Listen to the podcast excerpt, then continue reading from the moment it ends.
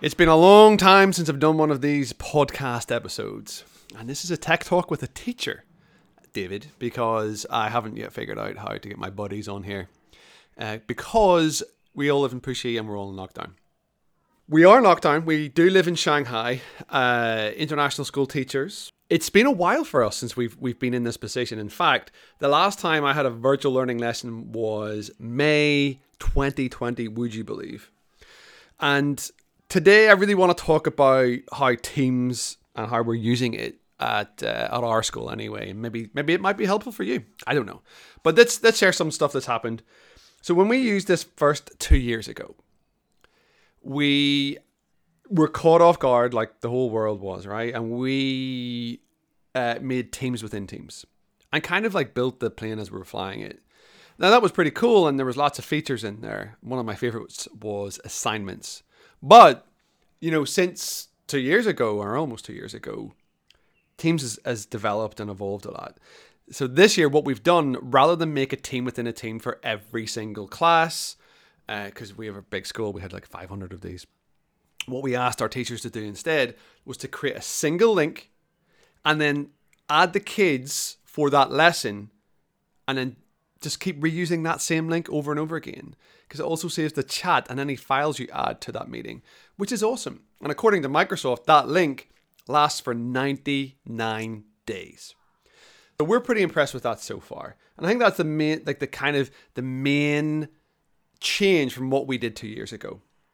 And there are some other cool features that uh, we've been playing around with as well. Um, one of them is captions. And in Teams, what we've discovered is uh, not yet discovered how to change the language for the kids, which is a bit of a pain. Uh, according to Microsoft, there are 28 languages that a Teams lesson can provide captions for.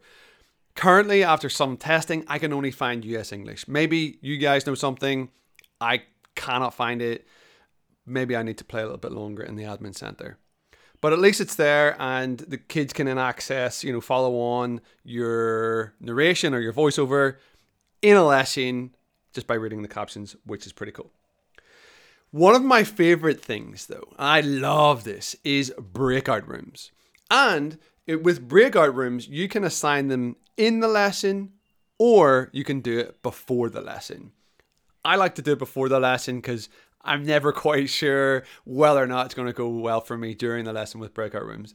So I've assigned them ahead of time, and because I've already added those kids to the meeting, you know, in the attendees, then you can just put them into the different groups, which is really cool for us because we were doing group work before this, and that's worked really, really well. And then you during the lesson, you can just join the rooms and leave them and stuff like that. In fact, what I did notice this week um, or was also noticed by some, but not all teachers, is up until this week, when you joined a breakout room, you would just join and you would start talking, and the kids would automatically hear you. But for some reason, and I have not found out the answer from Microsoft, now, it happened to me and at least three other teachers, is when you, as the organizer, join a breakout room, you're automatically put on mute. And it's not intuitive to know this, right? Because I was like sitting chatting to the, the students and I was like, why are they not talking to me? And I was like, oh, right, because I'm on mute. Anyway, it's real easy fix. You just go to the uh, the more settings or the device settings, dot dot dot, uh, click on the dot dot dot, and then just unmute yourself. Not the end of the world, not a not a deal breaker, but when you're going into six or seven breakout rooms at least two or three times in a 70 minute lesson, that just adds a little bit to your workflow and it would be great for Microsoft to tell us the, the fix for that.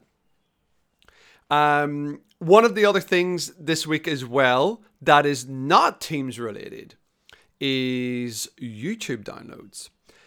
Now, kind of skeptical about this one in some ways, but because we, we just want to give our kids the best, you know, resources that we can get our hands on at the best of times, let alone when we are doing virtual learning. Because we live in China, there are some VPN issues. So what we're trying to do is to download them using those, you know, the various YouTube downloaders that you can find online. Problem is, they don't always work and You don't know what you're getting. Like, what are you actually downloading? What data are you giving away here? I found a solution to this problem. And it's amazing. And I never even realized it was there. And it involves, of course, having the YouTube link, but also having VLC. And what you do is you get that link from YouTube, you open VLC, and then open that as a network. What VLC then does, it will give you like a preview of the video. So once the preview is open, then you're able to use VLC to find out more media information by clicking on that button. When you click on the media information, it will give you the URL, I believe, from uh, Google Cloud, like the actual place where it is saved, the actual address. So you get that address, this humongous URL, and you copy and paste that link into a browser window of your choice. And then from there, you're just able to download it. You can download it as a, uh, click download, literally click download, or save video as. And guys, that has been a game changer for some of our teachers who have been unable to use those free on uh, online YouTube downloaders. Comes with a caveat though, takes forever to download. I uh, tried to download a 74 megabyte video for this for my friend, the teacher, and it took 27 minutes. Normally, I know that those YouTube online downloaders take a lot shorter, but this is a great, uh, you know, workaround or alternative to those. And that's all for me today. I'm hoping to keep podcasting, keep sharing out tips here. I just got a, a Substack and I've got my YouTube channel as well and just trying to get as much information now that we are kind of transitioning in from surviving into thriving without sounding too patronizing because it is incredibly difficult here at the minute in Shanghai. Anyway, thank you very much for listening, and I will see you in a bit.